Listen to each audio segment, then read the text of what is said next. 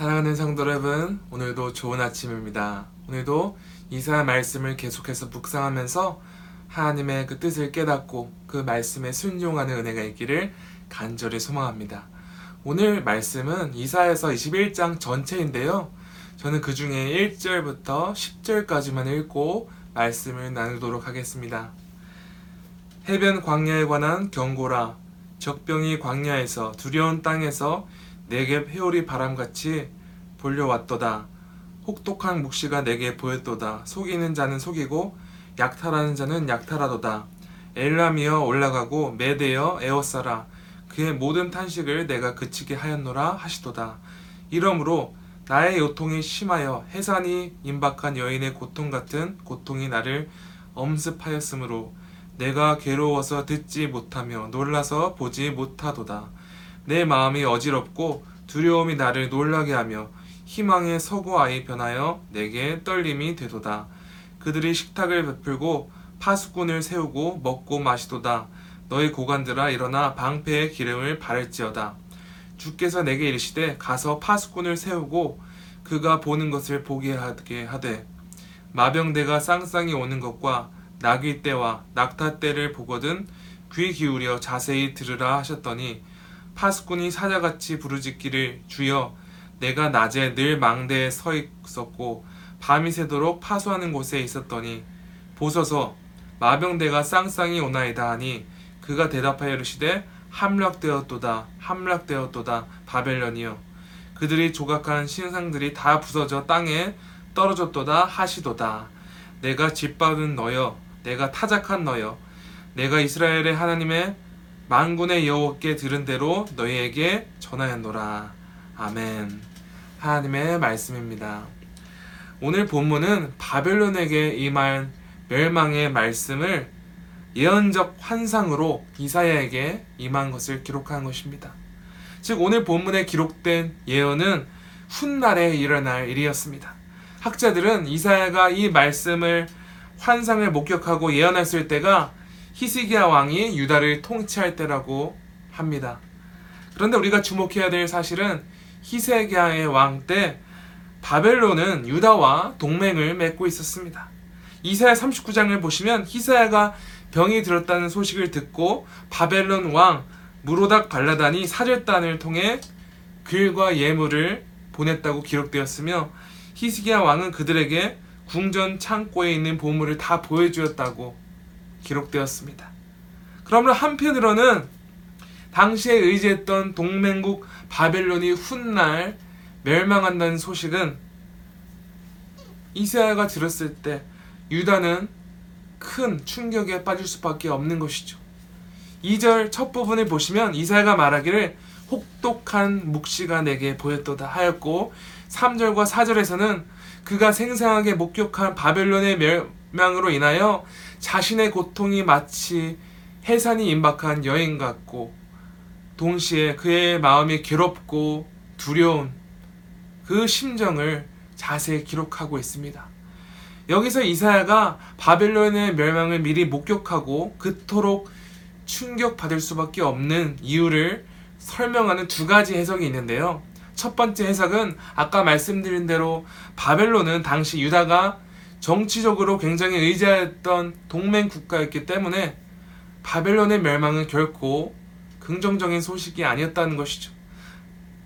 유다는 혼자서 자신들을 위협하는 아수르를 맞설 만한 능력이 없었습니다. 그래서 바벨론의 멸망을 미리 알게 된 이사야는 참으로 괴롭고 복잡한 심정으로 유다의 미래를 걱정했다는 해석입니다. 그리고 이사야가 그토록 힘들고 괴로워했던 두 번째 해석은 그가 목격한 바벨론의 멸망, 즉 바벨론을 향한 하나님의 심판이 너무나 참혹하고 비참했기 때문이라는 해석입니다. 그런데 저는 이 두 가지 해석이 다 맞다고 생각합니다. 이사 입장에서는 당연히 자신의 동맹국의 멸망으로 인한 불투명한 미래에 대해 걱정할 수밖에 없었을 것이며 또한 아무리 이방 민족이 멸망하는 모습을 목격하였더라도 바벨론이 장차 경험하게 될 환란과 고통 이걸 보고 마냥 기뻐할 수 없다는 것이죠. 왜냐하면 이스라엘도 하나님께 심각하게 범죄한 백성이었고 그 범죄한 대한 하나님의 심판과 징계도 참으로 심각한 문제였기 때문입니다.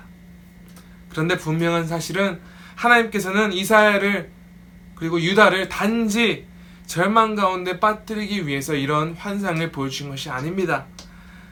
오히려 하나님께서는 범죄하는 바벨론, 하나님께 범죄하는 바벨론에 대하여 하나님의 섭리대로 반드시 그들에게 심판이 있을 것이며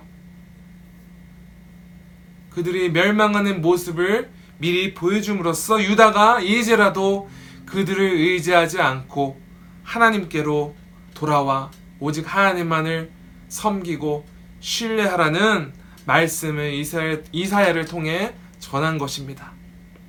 9절입니다. 보소서 마병대가 쌍쌍이 오나이다 하니 그가 대답하여 이르시되 함락되었도다 함락되었도다 바벨론이여 그들이 조각한 신상들이 다 부서져 당에 떨어졌도다 땅에 떨어졌도다 하시도다 바벨론이 심판을 받아 멸망할 때 그들이 그토록 의지하고 믿었던 조각한 신상들 즉 우상들도 함께 사라져 버실 것을 미리 보여주신 것입니다. 이스라엘 백성도 다른 이방 민족들이 섬기는 우상들을 가지고 와서 섬기고 있었죠.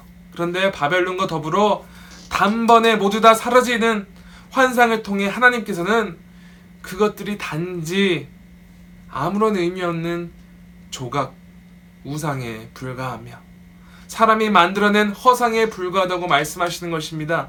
그리고 그런 허상을 쫓는 이방 민족 바벨론을 의지하는 것도 참으로 부질없는 일이며 만약 그들을 계속 의지하고 쫓아가다가는 유다도 똑같이 망하고 사라질 것이라는 말씀을 하고 계신 것이죠. 오늘 본문 말씀을 읽고 우리는 단지 옛 역사적 사건 바벨론이 멸망하였다는 사건을 알고 넘어가는 것으로 만족해서는 안 됩니다. 왜냐하면 하나님께서는 하나님보다 강력한 인간의 손길을 더욱 의지하고 더욱 바라보고 더욱 신뢰한 이스라엘 모습을 통해서 오늘날 하나님보다 여러 영역에서 세상을 더욱 의지하고 더 바라보고 더 신뢰하고 더 집착하는 우리의 모습을 알려주고자 하시는 것입니다.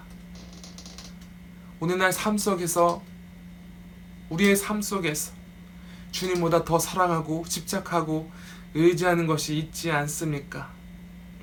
하나님께서 오늘 말씀하십니다.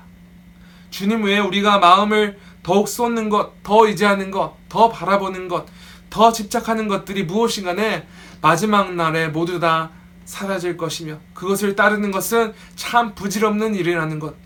또한 우리 영혼에게도 그것을 따르는 것은 절대 유익하지 않다는 것을 말씀하고 계십니다.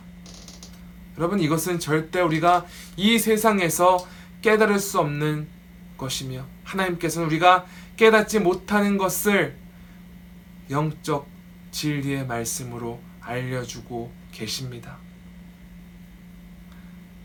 이 세상은 계속해서 달고, 달콤한 거짓 진리로 이 세상을 따르고 이 세상 것을 믿는 것은 영원하다.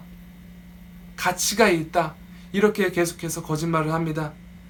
하지만 우리는 그 거짓 진리를 버리고 오직 우리를 향하여 우리 영혼을 향하여 유익한 진리의 말씀을 선포하시는 하나님께 집중해야만 합니다. 사랑하는 성도 여러분, 매일 묵상하시는 하나님의 말씀을 아주 소중히 우리 마음 안에 담고 그 말씀을 매일 기억하고 그 말씀을 적용할 때야 비로소 우리는 하나님의 진리의 말씀으로 우리의 영혼을 점검할 수 있으며 또한 우리의 유일한 소망이신 하나님을 바라보고 하나님만을 섬기고 의지할 수 있습니다.